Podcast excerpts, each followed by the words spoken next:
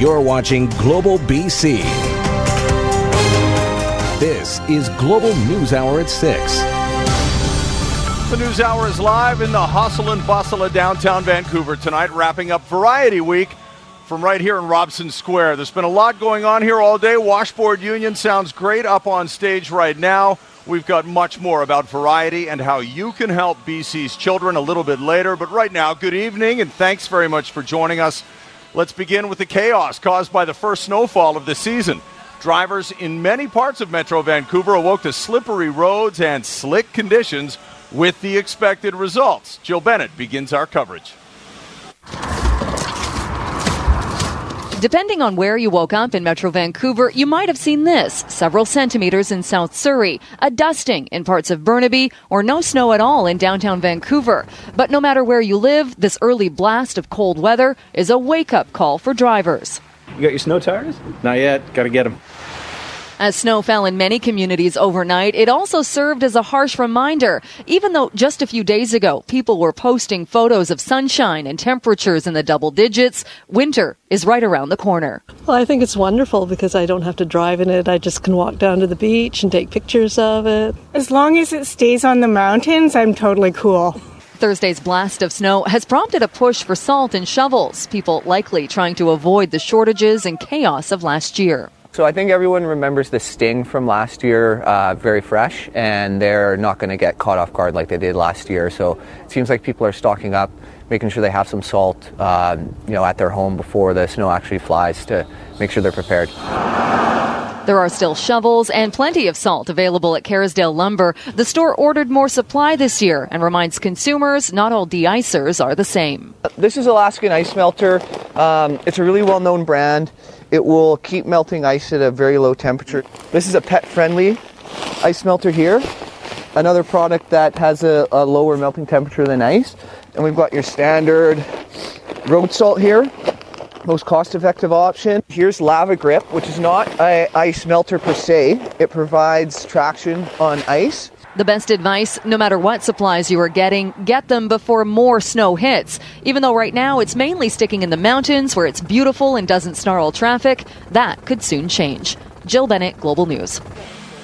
I'll love to see that dusting of snow up on the North Shore Mountains. Uh, Kristi Gordon joins us now. Kristi, some areas saw a lot, others got nothing.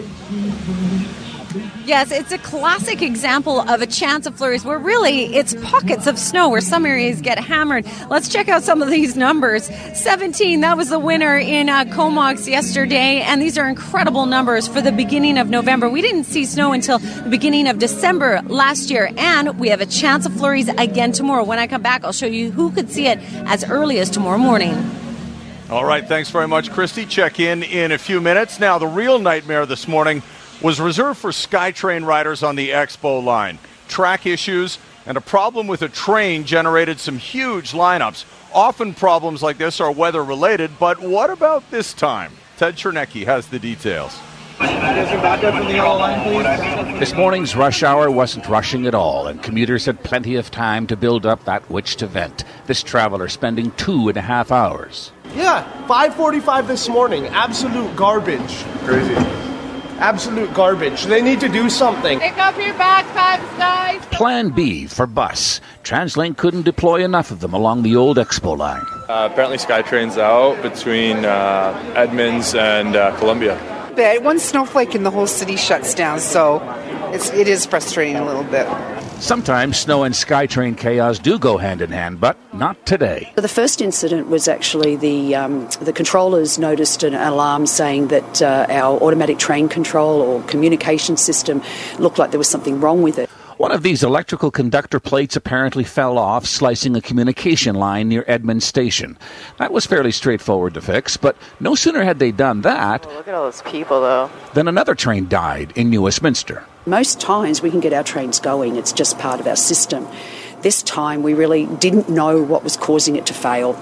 Um, so our controllers thought, well, okay, you know, did our repair work? So they put another train out to check the, the repairs and everything was fine. So we kept that train going at a slow speed and speed and we actually used that train to push the, the New West train out of the way. So commuters were hit with a double whammy, two separate incidents back to back, and unfortunately they both occurred at the worst possible time. Look, the key thing is that, you know, I don't want the customers to, to lose that we do think about moving them and keeping them safe. And, you know, we've just got to make sure that we do that in the most effective way for them. Ted Chernecki, Global News. Two gangland murders, one of them particularly gruesome, are now part of the same investigation. John Hua has new developments in two targeted killings in Langley only days apart last October. A dismembered body dumped by the roadside. A high profile Hells Angel member shot and killed. Two Langley crimes that shook the community last year, now linked by police. While investigators can say that there are links between these two murders, it cannot be confirmed that they are linked to other homicides. After Bob Green, a high ranking Hells Angel, was shot dead on October 16th at a property on 72nd Avenue, police quickly arrested Jason Wallace, a member of the Aldergrove 856 gang, who since pled guilty to manslaughter. Yeah, that's absolutely terrifying in a neighborhood like this. Still, many feared it was far from over, and less than two weeks later, the cut up remains of Sean Clary's body were found. Just over a year since this heinous act was made a public display, and it will not be forgotten.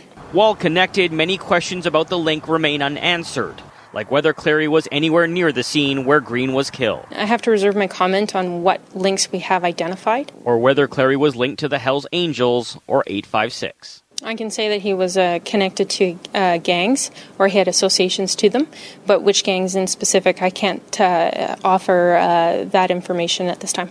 But between the two cases, there is an obvious disconnect. While there is some closure in the case of Green's death, the grisly murder of Sean Clary seems far from being solved. John Hua, Global News. All right, we've got some breaking news to pass along now from the North Shore. North Shore Rescue is at work again tonight, and it's going on right now an aerial and ground search for a missing hiker up there. We don't know much more than that at this point, other than the hiker is believed to be lost in the Hanes Valley area. More information as it becomes available, but obviously, with all that fresh snow up there, it can be dangerous for anybody who isn't prepared for it if they happen to be up there. So we'll see if we can get an update and pass it along before the end of the news hour. Now, for the first time since they got the devastating news, the family of the young woman whose remains were found on a salmon arm farm is speaking to Global News. As Rumina Daya reports, Tracy Genereaux's sister is remembering her sister as a smart, happy, and trusting young woman. I loved her so much, and I knew she could get better. I know she was strong enough to get better. Kyla Genereaux had a plan to rescue her younger sister Tracy, who was just two weeks away from moving in before she vanished. I was going to take her in. She was going to stay in a tent in my yard. I reached out to my mom and I reached out to everyone who could who'd seen her. If she could, you know, get her to contact me. Any information about Tracy Genereaux? In the red light district of Vernon, where 18-year-old Tracy was last seen in May, the community now hunts for leads, and it doesn't take long. Do you know any names of the girls that went out there, Yeah. other than Tracy? He's talking about the 24 acre farm near Salmon Arm where Tracy's remains were found. The search, which is into its third week, is expanding. The focus a barn and a boat at the front of the farm. The son of the property owners, 37 year old Curtis Sagmoen, is facing charges in connection to a separate incident in August, where a sex worker says she was threatened by a man with a gun. The RCMP will not say if Sagmoen is a suspect in Tracy's case. Her sister says the police should have done more. There was no helicopters out there looking for Tracy. There was no, you know, just stopping hookers on the street and asking if you're Tracy is not really looking for her. Tracy is one of at least five women who have gone missing from the area in the last 20 months. Kyla pleading with the public to come forward. I wouldn't wish this for anyone, so I would hope that if if someone had knowledge, they would share it because, you know, Tracy needs justice. She was a good girl. She needs her questions to be answered. She, she deserves that. Rumina Daya, Global News. And Vancouver police are investigating the death of a woman at Spanish Banks. She was found around 7:30 this morning in medical distress near the beach's concession area. She was rushed to hospital, but she died soon after that. Detectives from the VPD's major crime section are now looking into whether her death is suspicious or not. Anyone who may have been in the area at the time is being asked to call Vancouver police. Anti Semitic posters are popping up at another BC university. Three weeks after neo Nazi posters were found at two campuses in Prince George, white supremacists are circulating propaganda at the University of Victoria. Neetu Garcha reports. Certainly uh, disturbing to see the, the blatant anti Semitism em- employed in this one. University of Victoria student and anti racism advocate Tyson Stanland is appalled after copies of this poster were found on campus. It's very disappointing. It says, Those who hate us will not replace us. The word those in triple brackets. This is a dog whistle for racists, meaning specifically Jews. It also reads, Defend Canadian heritage and fight back against anti white hatred, a message from the alt right. I'm shocked. Uh, obviously, it's totally inappropriate. That's just, it's really, it's really troubling. It's a really scary reality that that's like even around now. The anti Semitic posters have since been taken down, and the university is investigating. Campus security was first informed of them on October 18th. A search of the university didn't turn up any other posters. In Prince George, posters promoting neo Nazism were found at two campuses three weeks ago. That's unacceptable.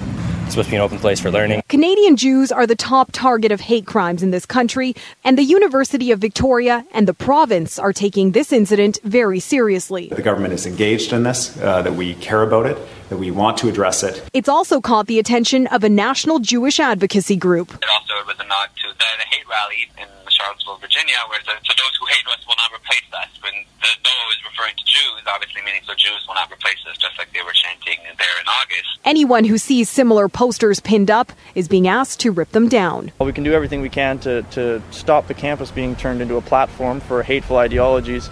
I think to go all the way, um, there's not much deeper changes that need to be made in our society. Neetu Garcha, Global News, Victoria. A downtown Vancouver Strata has followed through on its threat to take on short term rentals with an unusual strategy. The Strata at the Parkview Gardens in Yaletown has filed a class action lawsuit against Airbnb. Short term rentals aren't allowed in the building, but several units have been posted for rent regardless. The Strata wasn't having any luck going after the owners, so now it's targeting Airbnb itself. The lawsuit says the website is profiting from unauthorized rentals without the owner's consent. Well, reminder again, we are here celebrating Variety Week with our street festival, and we are extremely close to beating last week's, or sorry, last year's Variety Week record of 266. This is how close we are. Thanks to your donations, Variety can help 265 children with special needs across the province. But we want to get to 300 kids before the end of this program. We have a matching donor for tonight's News Hour. Hi, I'm Ian Speckman from Maple Ridge Chrysler. For the entire News Hour, I'll be matching your donations for Variety, the children's charity. So give them a call at 310 Kids. That's right. You can double the donation and more amazing stories about how your money is helping coming up. In the meantime, standing out in the bitter cold to be the first in line for a new phone. Thousands are doing it on launch day for the new iPhone 10, including this group of diehards at Surrey Guildford Mall, probably thankful for the cover of the parking garage there. And two of them have a pretty special story to tell in just over a minute. Donald Trump knocked off Twitter for a whole 11 minutes. Why his favorite form of communication went dark and what Twitter is saying about it today. That's coming up. And federal NDP leader Jagmeet Singh reaching out to BC voters on a bike. His big plan for two wheel transportation coming up a little bit later. Welcome back, everyone. The News Hour on the road tonight, live from Robson Square. We're wrapping up Variety Week with a bang, and glad you're with us for it. More on how your donations are helping BC's kids a little bit later. Right now, though, some great news for BC's tech sector. Amazon announcing plans to double its workforce in this province. The Seattle based company says it's going to add a thousand new tech jobs in Vancouver alone by early 2020. And as Nadia Stewart explains, that might be just the beginning. For tech students at SFU Surrey, it is welcome news. Amazon is hiring. They're a great company. They create a lot of job opportunities for people in all various fields. I think it's a good opportunity for all students. I'm thrilled to announce that Amazon will be opening a second corporate uh, office here in Vancouver. It is a major announcement with major implications for the city. A second office downtown set to house a thousand more employees. Amazon offering kudos to government for making this possible. And specifically, their focus on education and training to make sure that we have a tech ecosystem that, that creates great uh, innovators locally. Announcement comes as the province commits $200 million over the next two years in tech and science post secondary projects. SFU Surrey looking to educate the next generation of skilled workers who will be contending for those jobs.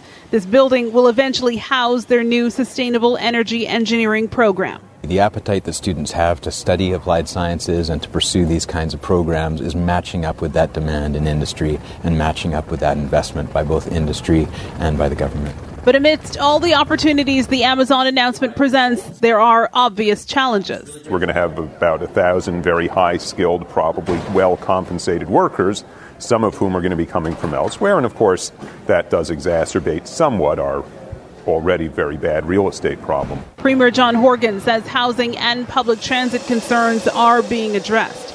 Clearly, no level of government wants to be seen as an obstacle to any present or future investment in BC's budding tech sector. We need this partnership to be strong between public and private sector. Amazon hoping to have those new workers hired by the year 2020. Nadia Stewart, Global News. And on the topic of the latest technology, today's cold and snow didn't stop people from lining up overnight to get their hands on the highly anticipated iPhone 10. Early this morning, die-hard Apple fans at Guildford Mall in Surrey were able to escape the falling snow by lining up in the covered underground parking lot. Demand is high right around the world for the marquee device, even though it's quite expensive.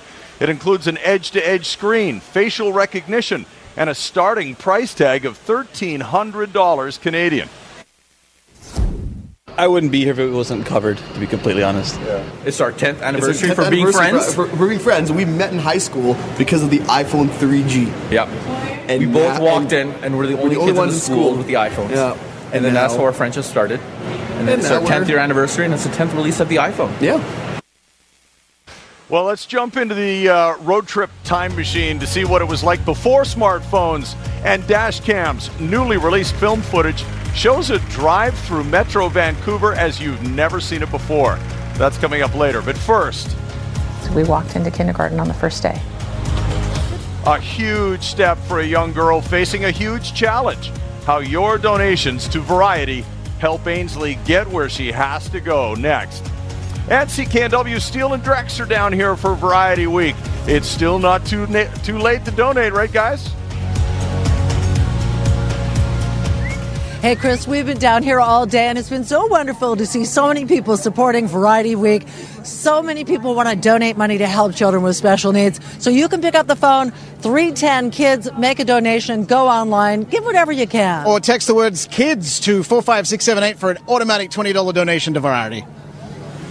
We're live tonight from Robson Square, wrapping up Variety Week and helping children with special needs in every corner of our province. Your donations will be matched for the duration of the news hour. Now, almost a quarter of Variety's grants help pay for therapy for children with special needs. Your donations have even given four year old Ainsley the ability to walk, and the impact of that cannot be overstated. Jeff Hastings has her story.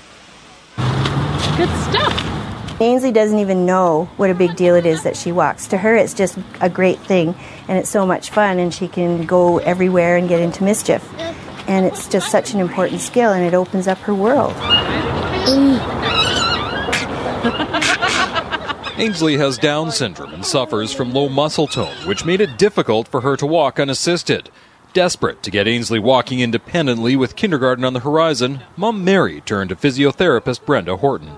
She told me at that first session that Ainsley's going to walk, and she kept her promise. And Ainsley is walking, and we walked into kindergarten on the first day.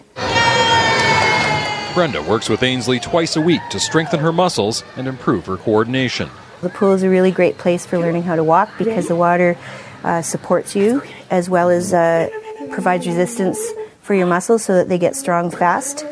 And um, in the pool, we've been able to practice things that are harder for her on land, such as stairs. And while you can't put a price tag on something as fundamental as walking, these sessions do cost money. Thankfully, Variety, the children's charity, stepped in to cover the added expenses so Ainsley could take those first steps towards independence. What has Ainsley taught you? Ainsley has taught me to be persistent. She makes me appreciate living in a way that nobody can, and so do the other children because of everything they are. I'm so grateful there's an organization like Variety that sometimes makes that possible when all hope is lost. there's so many times that watching parents' faces when their child ach- achieves something that they didn't think was possible, I watch their faces and they're, they have tears in their eyes, and it chokes me up just talking about it because it's so me- deeply meaningful to them. And it is to me too, because it's something they never thought would happen.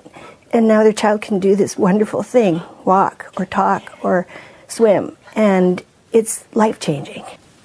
There you go. Good girl. I do it because I believe in the kids. I believe in what they can do. And I, I think that um, every child deserves a chance to be everything they can be. That is amazing. Ainsley is such a precious little girl. The gift of mobility is priceless, but those crucial physiotherapy sessions cost they cost money. So please call 310 kids or donate easily online at variety.bc.ca. You can also do it with a text. Text the word kids to 45678 to make a $20 donation.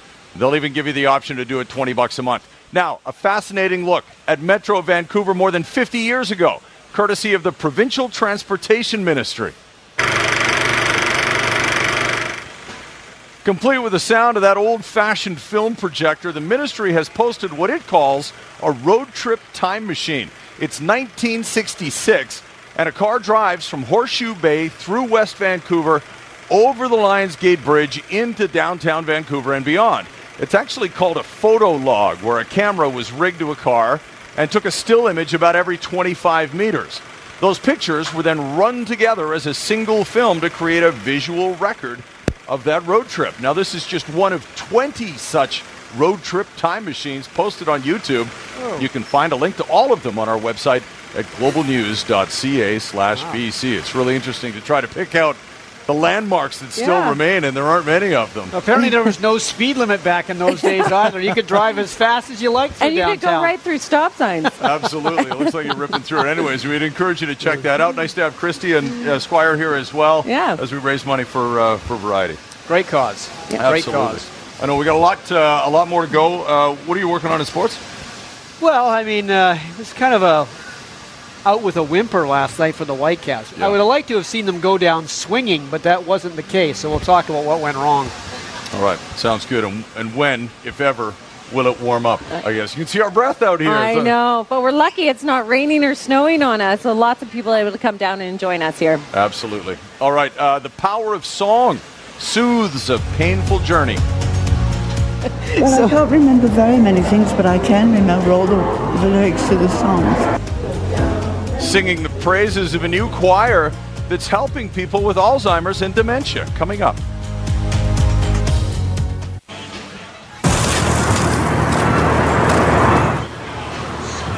Federal NDP leader Jagmeet Singh enjoyed a bike ride along Vancouver seawall this morning.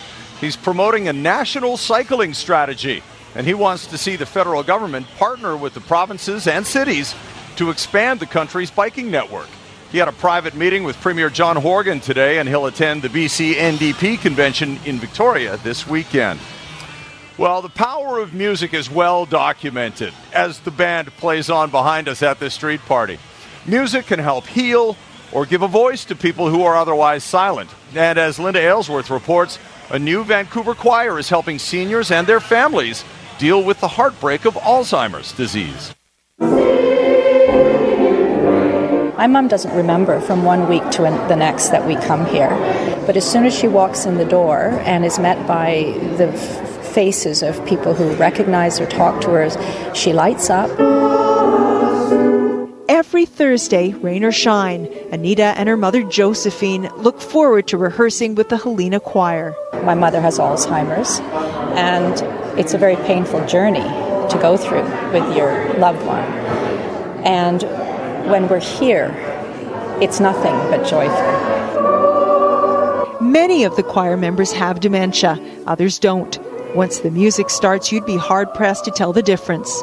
They can remember words, uh, they can remember melodies that uh, from way back. One of the songs that we're singing is called The Ash Grove.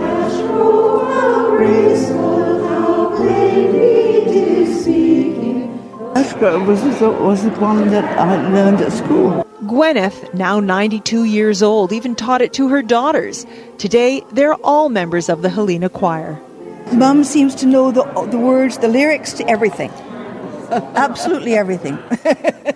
well, so, I can't remember very many things, but I can remember all the, the lyrics to the songs. Since the choir's inception earlier this year, it's grown to 30 members, but there's room for many more in their Shaughnessy Heights United Church Rehearsal Hall. There are so many people out here who would benefit from this. It would bring them the same pleasure that it's brought to me and brought to my mom. It, it brings a richness and a, a joy and a, a, sense of fun and a sense of normality to life to people who who have lost some of that. Linda Aylesworth, Global News. Amazing stories and more Great stories of how Variety is helping children as well to come on the News Hour. In the meantime, the takedown of Trump's Twitter account. This is a serious security issue. Who dared to silence the President of the United States? And a thief drops in. But do you think it stopped him? The bungling burglar caught on camera. And Kristi's out there hanging out with those enjoying Variety Street Fest. Kristi. All right, BC, it is go time. This hour, your donation will be doubled by Maple Ridge Chrysler. So make sure you donate.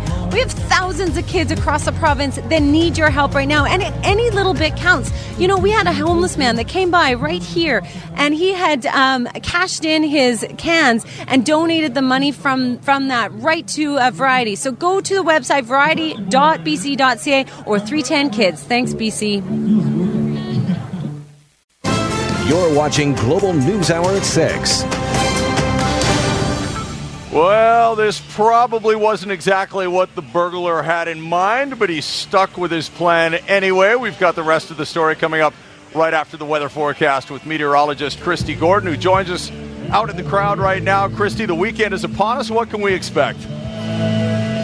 How about snow again? Ugh, tough yeah. to handle. Beginning of November.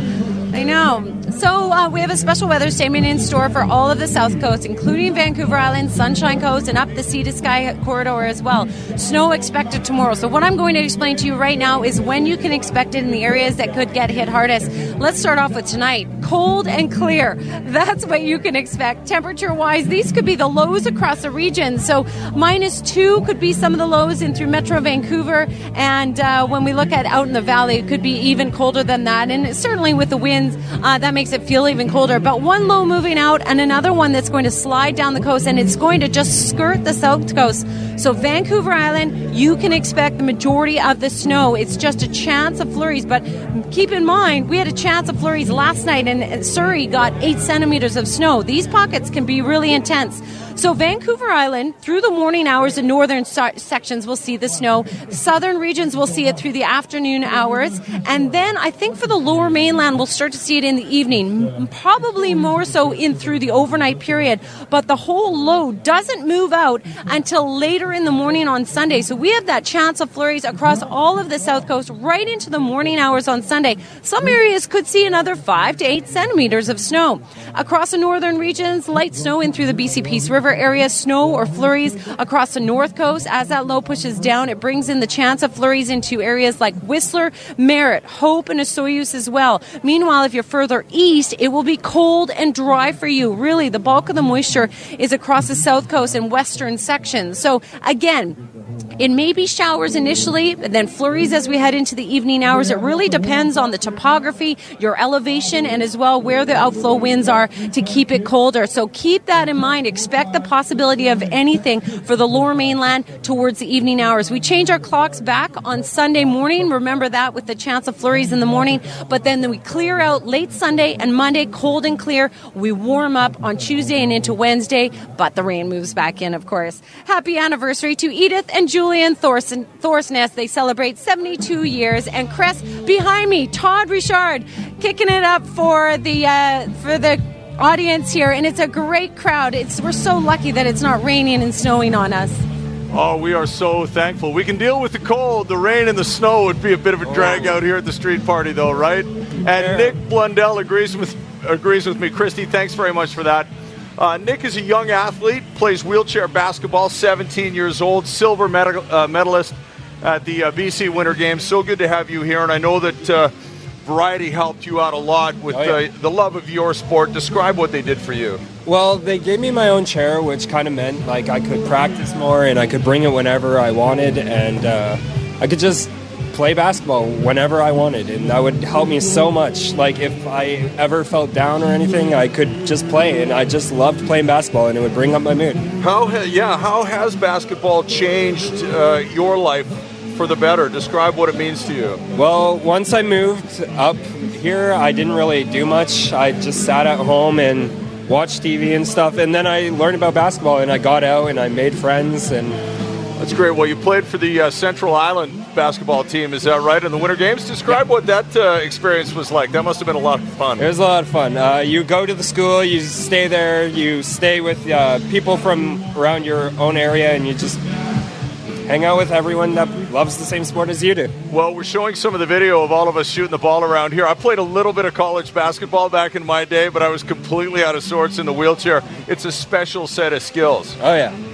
Uh, the net is like the same height, so it's a little bit more challenging because you're a lot lower. And It was really fun to play with you, and I wish you the best of luck moving forward. Hope you're uh, back to health soon and back on the court soon. Thank you. All right, Nick Blundell, everyone, and really appreciate uh, you being an advocate for variety as well as we continue our coverage tonight.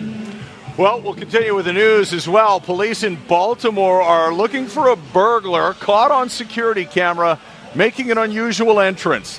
The thief crashes through the ceiling. Luckily for him, right on top of his target. Unperturbed, he sticks with his plan and starts frantically stuffing cigarettes into his pockets. After just a few moments, he leaves the same way he entered, climbing out, and he is still on the loose. Well, after a decent season, the Caps went out with a bit of a whimper last night. We just weren't quite good enough to get over that hump. Why they played so defensively in their two game series with Seattle a little late. Rogue act that took down Donald Trump's Twitter account and how the president reacted. Coming up. All right, we are rocking it out down here at, at uh, Robson Square. Lots of performers that have donated their time. And BC, you can donate your money. You just $10 and it will be doubled if you donate this hour. Call 310 Kids right now, BC, and make a difference.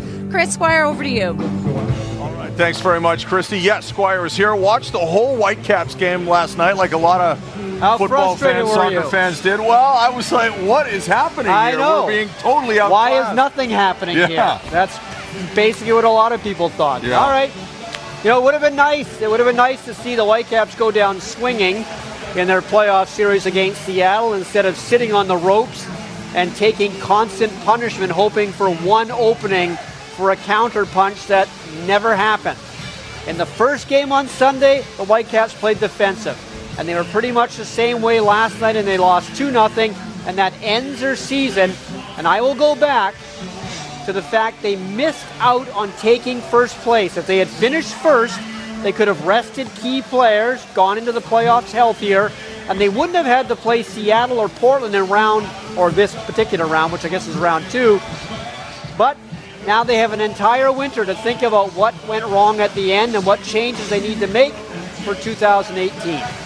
At full strength, the Whitecaps had a fighting chance against the Sounders, but with Cristian Techera and Jordy Reyna both playing at less than 100%, Carl Robinson felt his best chance to win was to try to lock it down defensively, which worked for the first 150 minutes of this series, but then Clint Dempsey took over.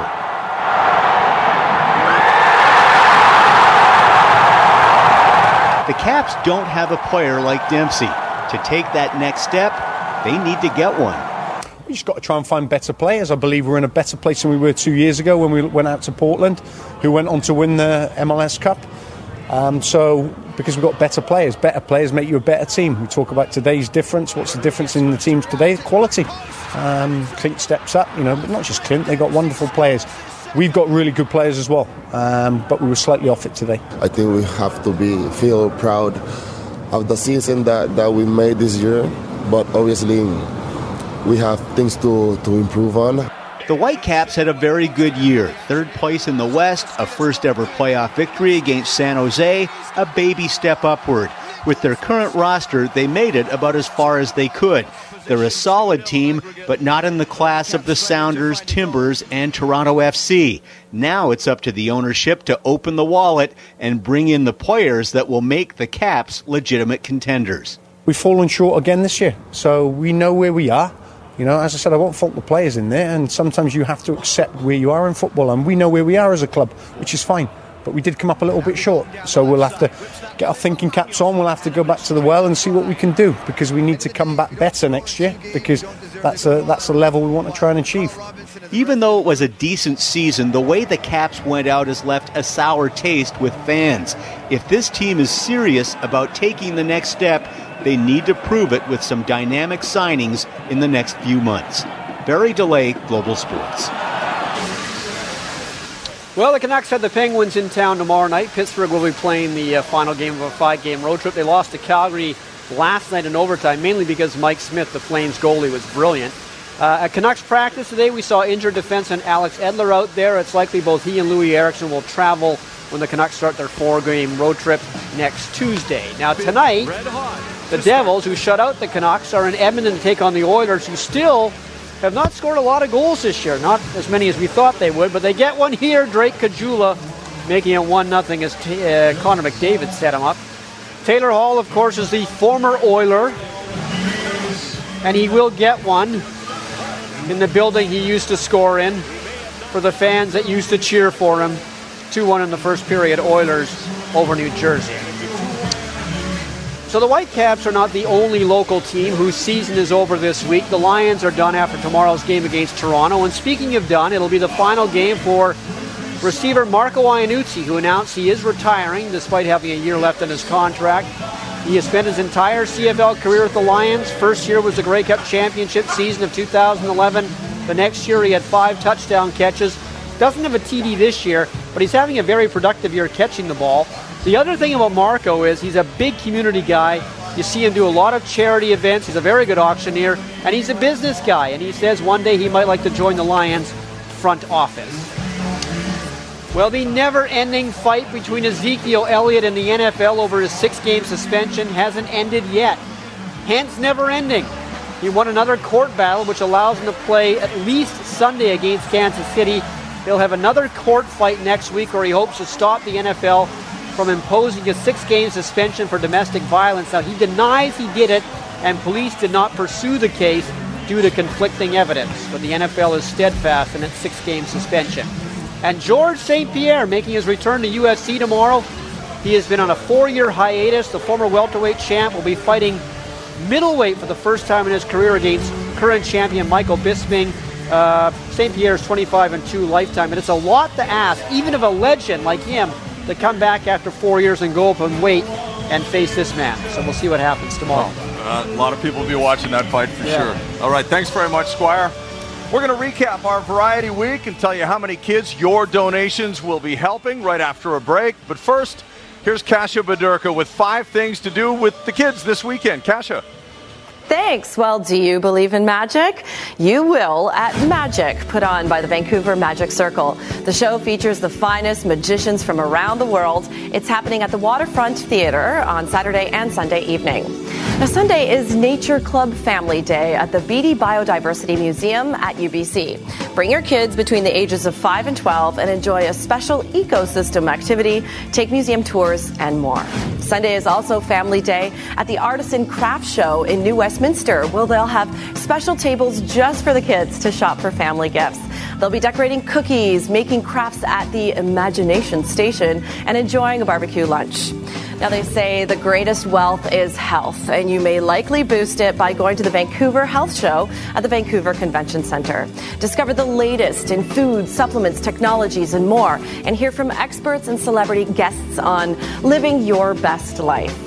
Finally, as Remembrance Day approaches, the Okanagan Military Museum is hosting Games from the Past, a family friendly day of activities and storytelling of the brave Okanagan men and women who fought and the impacts of their sacrifices. That's on Saturday between 10 and 2. For more on these events, visit globalnews.ca slash five things. This program is brought to you by BCAA. Get a BCAA membership and save with our many partners, plus get the best roadside assistance. The Variety Street Party still going strong here on Robson Square. That's Todd Richard singing the song he wrote for Variety, Follow Your Heart. Still time to make a donation tonight or just come by and say hello at our broadcast location. Well, it is arguably the most high profile and controversial Twitter account in the world right now. And for 11 minutes last night, it went silent. NBC's Tom Costello tells us why Donald Trump's account was shut down and why that's raising security concerns.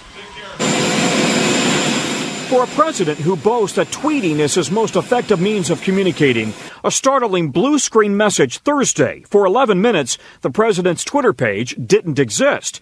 But soon he was back, tweeting this morning, My Twitter account was taken down by a rogue employee. I guess the word must finally be getting out and having an impact. The word getting Anyway. out, the, the power of his use of social media, and somebody's trying to shut it down. Turns out it was that rogue employee's last day. Twitter says it's taking steps to prevent this from happening again. Mr. Trump has tweeted 36,000 times, with the world watching every word. From surprising his own commanders by announcing a ban on transgender individuals from serving in the military, to warning military solutions are now fully in place, locked and loaded for North Korea. A number of employees in Twitter's The Trust and Safety Group can suspend accounts if they see suspicious or illegal activity, even so called very important tweeters. Tonight, Twitter's not commenting on who has access to the highest profile accounts. If one individual at Twitter can have this type of access to an account and shut it down, then what's to prevent them from threatening nuclear war? This is a serious security issue. When a single tweet can set the world agenda, controlling those tweets has economic and national security implications. Tom Costello, NBC News, Washington. Well, what a day it's been. And before we leave you tonight, I want to introduce Kenton Boston, VP uh, of Corus Entertainment, Thank News you. and Radio. Nice to have you. He's our Thanks, big Chris. boss. He's our big boss. They're my assistants. That's how roll. well, you are the Or driving. I'm your assistant. How is that? Well, Chris? that's the way I like to look at it. But uh, you have been the driving force uh, in this relationship between Global News and Variety, and, and what a week it's been for us, raising a ton of money. a phenomenal week, and I, I just want to say thank you to you and the crew and everybody here. Uh, this is one of the most remarkable years when it has come to Variety. Uh, I think we have a figure coming up that we can talk about. The number of kids that we've helped is just phenomenal this year. Uh, and those at home uh, watching online, I just want to thank you as well. 306. That's 306 Wow. kids. If you look at that right now on your screen, Chris. Yes. 306 kids have been helped this week alone from Variety, and I can't thank everybody involved behind the scenes and to listeners and viewers as well. $765,000 from you, our viewers, who have donated, and we cannot thank you enough. We've still got uh, February to look forward to with the big telethon as well. Yeah. But this is a huge amount of money that's going to help a lot of kids. February 11th is the telethon, and put it in your calendars because we've got a lot of big plans, Chris. Yeah. And it's about the kids, and that's most important to remember that. Uh, 306 kids today is just the beginning. Kids are our future. You know, we all have friends and relatives uh, with kids or kids ourselves, Mm-hmm. and uh, we can't help enough these kids in British Columbia. Yeah, it's been fun to be a part of it and to see how the money does uh, so much good work right here in Absolutely. the province. And, Thank- it, and it's indicative of the province and the people that live here and their contributions to society. It's fantastic. I'm always amazed at how much they step up. Yep. Think Ev- how much money. Every Mhm. time we ask, and uh, we've seen so many. That's Todd Richard right there. He did a great performance. Washboard Union. Absolutely. Thank